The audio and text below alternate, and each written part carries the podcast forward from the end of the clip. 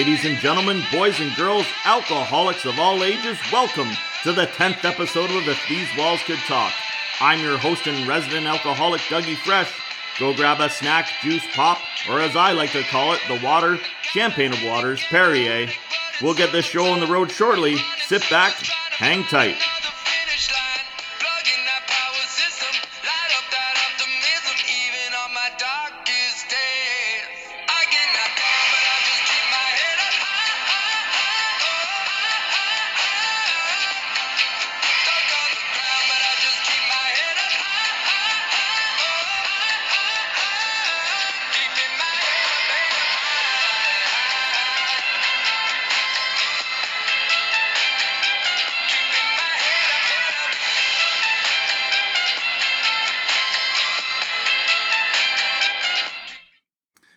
Yes, thank you. That was Heads Up by Fitz.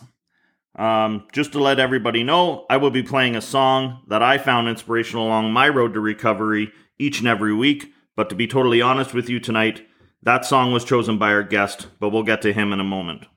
I would like to remind everyone listening tonight that wherever you are in the world, I do not speak for Alcoholics Anonymous, and neither do any of my guests. We are simply sharing our experience, strength, and hope with each other in the hope that it reaches the still suffering practicing alcoholic. But if you need to talk to somebody and it's urgent, please don't hesitate to contact AA wherever you are. You can visit them at aa.org. I hope everybody is having a fantastic day so far. I know I am. Let's get the show started. Time for a word debate intentions versus actions. Simply said, intentions are our thoughts, while actions are what we do. Sure, we can urge or argue, sorry, that the actions are sometimes an extension of our intentions, basically, what we're thinking or feeling. But at the end of the day, is it our actions that others will define us by? Will our actions leave us lasting impressions on others? Think about it like this people don't go to jail just for their intentions, people don't get fired for their intentions. People don't change the world by their intentions. There has to be effort. There has to be hard work. There has to be action. But what type of action? You may wonder why I'm being a word philosopher tonight, why I'm having this debate. Well, it's because of a quote I heard recently my intentions are not my life. My actions are my life. As I like, the thing I like about this quote, I must admit, there's a lot of things I intend to do. Really, if I'm being honest, there's a lot of things I still intend to do today. For instance, I have a daily thought about hanging the picture that sits on the floor in my spare bedroom. It's been there for quite some time. I intend to hang it. I also never intend to go through the house with my boots or shoes on, but somehow I always do. Now let's switch and think about the AA side of this debate. I never intended to be an alcoholic, but my actions led me to be. I never intended to say hurtful things to my wife, but my actions led me to be. To dive a little deeper into this conversation, I've invited a very, very special guest tonight, all the way from Miami, Jose. Jose and I met earlier this year at the when the pandemic first hit. I attended his weekly Zoom meeting. Since then, Jose Jose and I have become really good friends.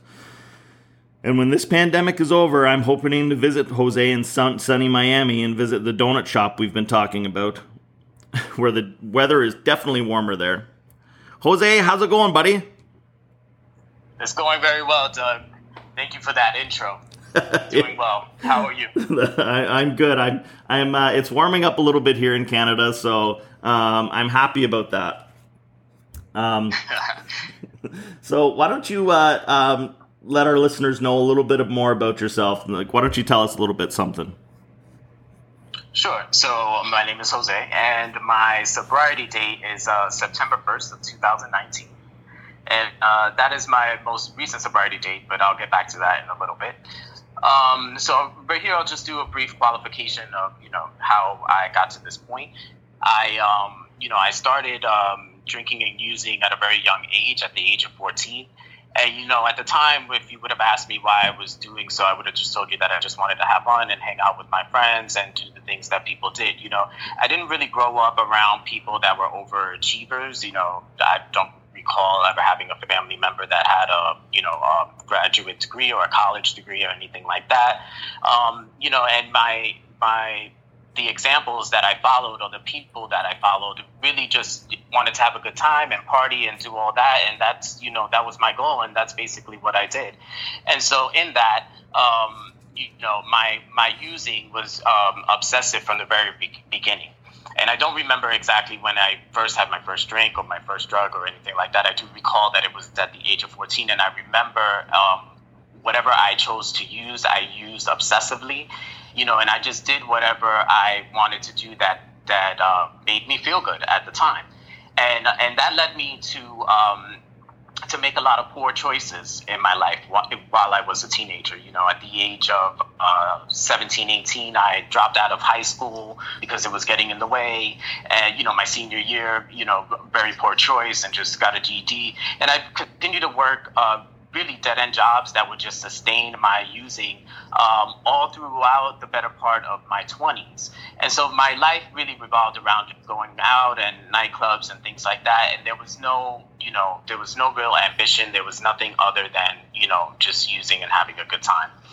And while um, at the age of uh, 27, uh, it all caught up with me, and I began to see that I was having problems with it, and I just couldn't let it go. And so I reached out to my family and um, I said, hey, you know, I think I got a problem. Um, they were like, you know, hey, uh, um, we'll pay for you to do a treatment, and, and they paid for me to do a 30 day outpatient treatment at a hospital.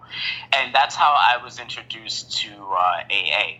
And at the time, I did not feel that I was an alcoholic. You know, I just wanted to stop using certain substances, and I remember asking the therapist at that program, you know, why are you sending me to these meetings? I don't, I'm not an alcoholic. I don't need to be there. And he said to me very clearly, he looked me in my eye and he said, you know, this will not keep you sober and it was an eye opener for me in the sense that um, I, you know, I thought I was just going to go into this place and they were going to fix me and I was going to do this 30 day assignment and I would be done. You know, I had no idea what alcoholism was or what the disease was. You know, I thought it was substance specific. You know, I had all of these kind of thoughts and ideas around it. I had no clue and so um, and so I started uh, attending meetings because that's what I had to do because that was what the assignment was, and I abstained for about seven months.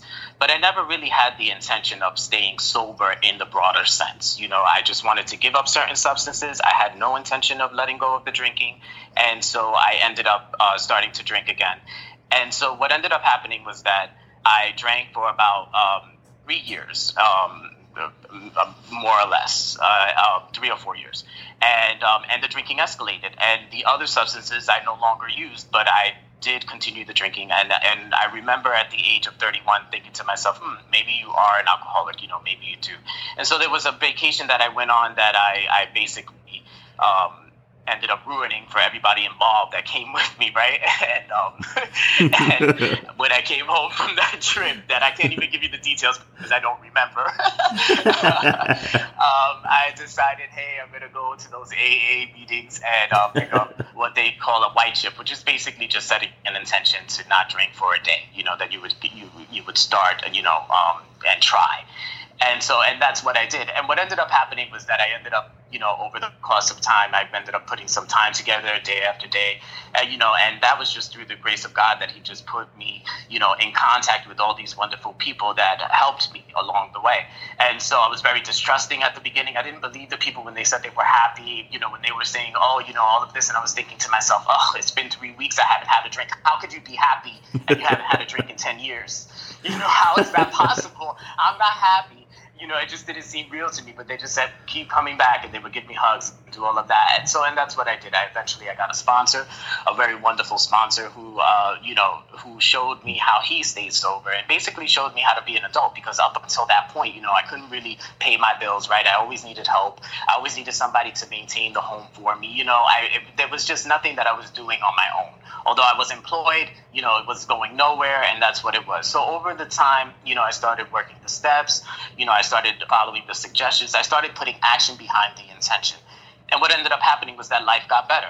I was able to, um, after some time, I started the year started building up, and I decided to go back to school. I got my degree within a four year period, starting from nothing, and um, you know, and that was all because of the the benefits of the program and the discipline that it showed me. You know, I learned how to eat better because before I would eat fast food all the time. All of a sudden now, I, you know, I began to eat healthier. I began to exercise regularly. You know, all around things were getting better, and things, you know, finally, I, instead of saying, "Oh, I want to do this," you know, or I wish that it was this way, because my my whole thought was that people were able to get the things that they got because they were lucky, and somehow I was not lucky. You know, I didn't look at the work that they put behind the things that they attained.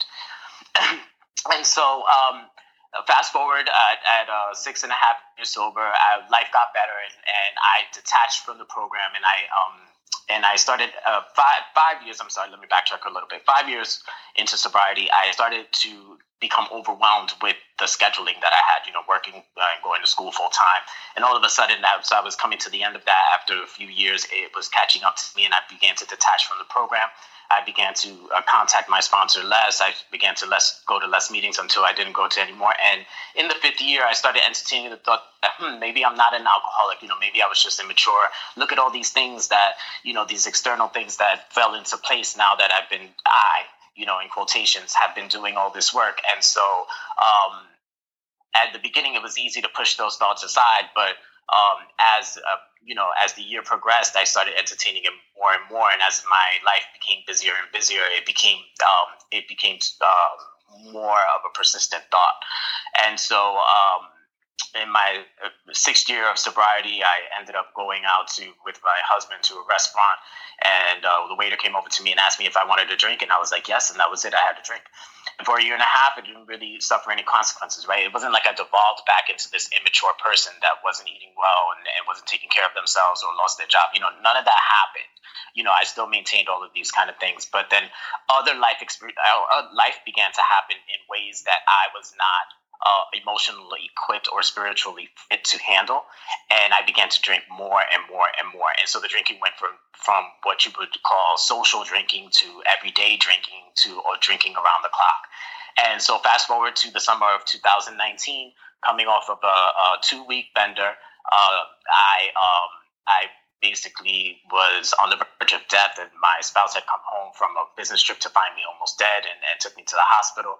And, um, and that was where I felt a feeling of just letting go. You know, during that time, while I was in the grips of the alcoholism and the strong use, I remember up until a year before that happened, I knew that I, I, I needed to go back to AA. I knew in my heart of hearts that I was an alcoholic, but I could not let the drinking go and um, the alcohol had just become such a medicine to me that I just couldn't think of of letting it go. And mm. so the experience that I had this time around with the drinking was completely different than the experience that I had before. Because before it was like, oh, I might be an alcoholic and I was drinking, and sometimes I was having these these consequences. Where now it was like I knew for sure that I was an alcoholic. I could not let it go, and I also knew that I could probably fall into a coma if if, um, if I stopped drinking on my own, but I just couldn't let it go.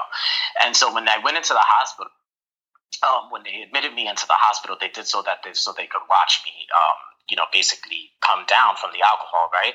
And so to make sure that I didn't fall into a coma.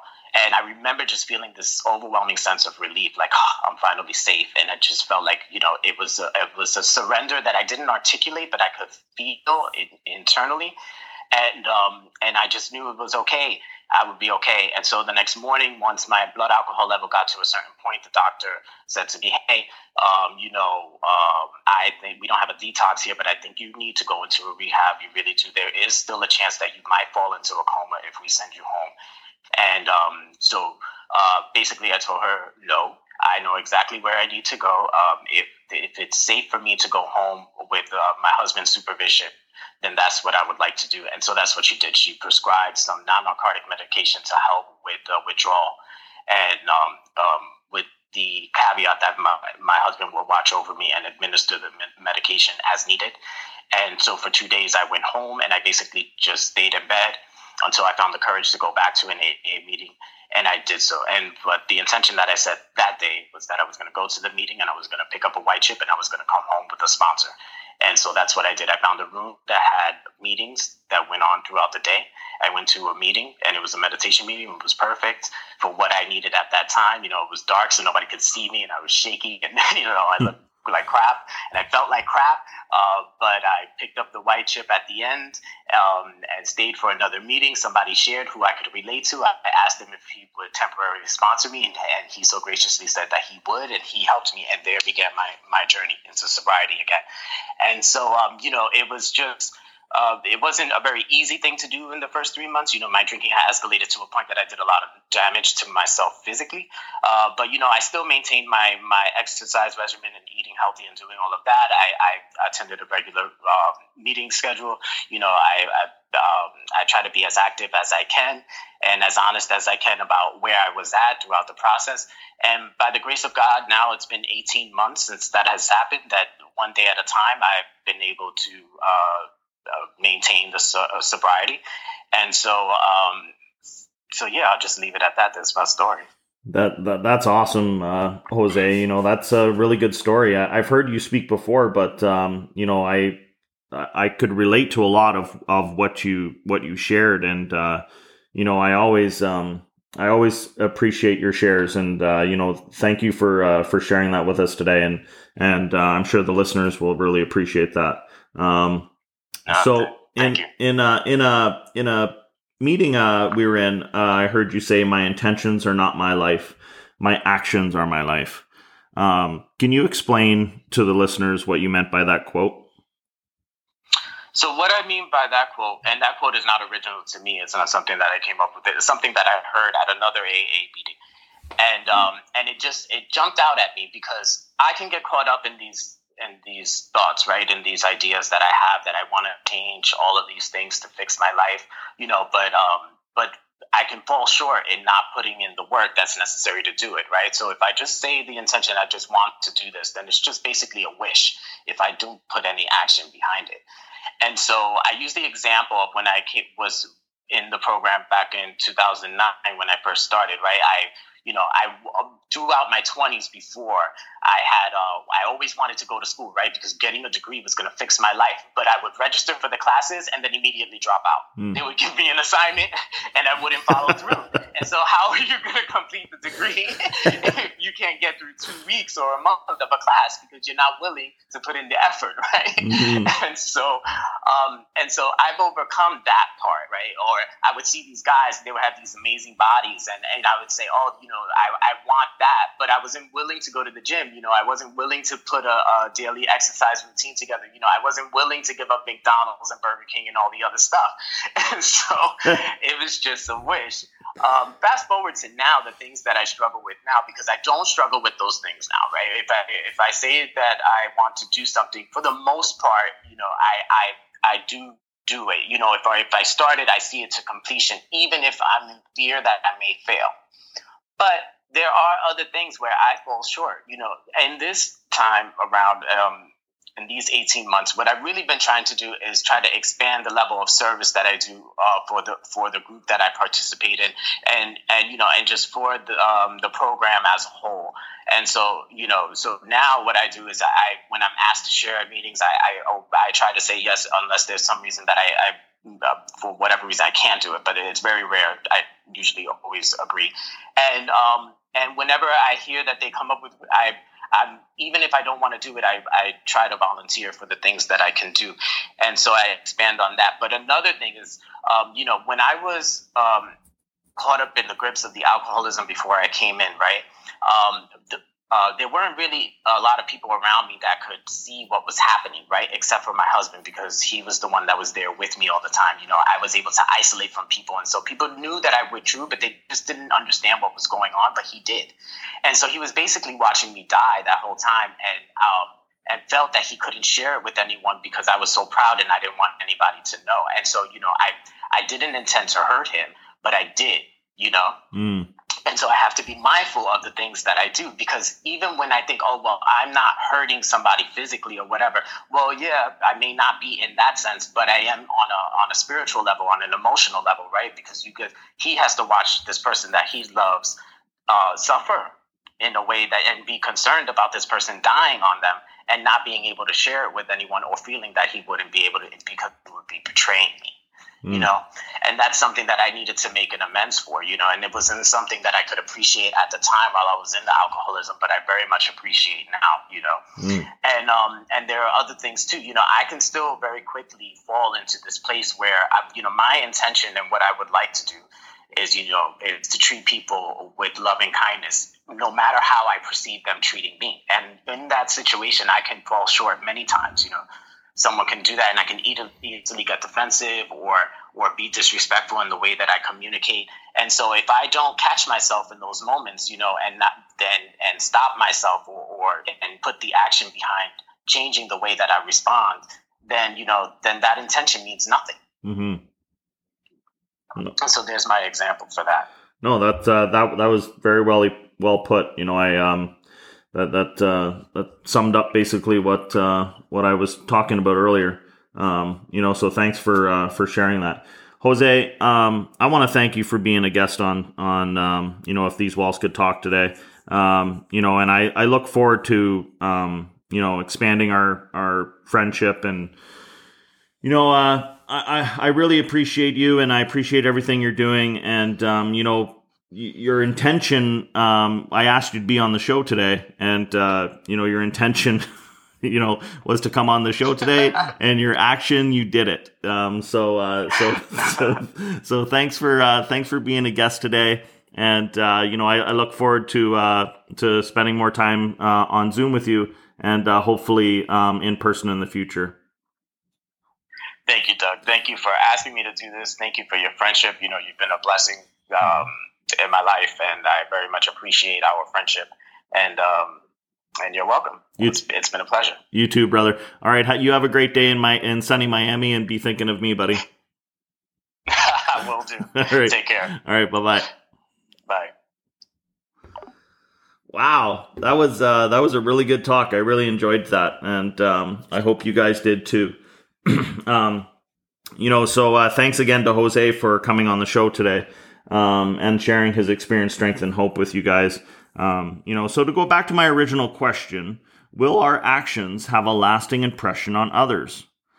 Simple answer yes. Our intentions can be wiped clean. We can drive those misguided thoughts from our brains. It is what we do now, the actions we take to make things better, more manageable that count. I won't say it's the actions we take to make things right because what is right? Right, obviously, wasn't working. But better. That's attainable. The better comes from our actions, helping the next suffering alcoholic, leading a Zoom meeting like Jose does, or I do, writing a blog, hosting a podcast like we're doing right now, spending time with our loved ones, being present, being honest, being kind, being there. I'm going to say that again being there. At the end of the day, we can think all we want. We can have every good or bad intention. We can feel every way imaginable. But it will always be the actions that come from our intentions and emotions and our thoughts that will remember us by. So, again, this is these Walls, If These Walls Could Talk. I'm your host, Dougie Fresh. I want to thank everybody again for coming today. Peace and love from the Great White North. Have a great day and keep those smiles on your faces, guys.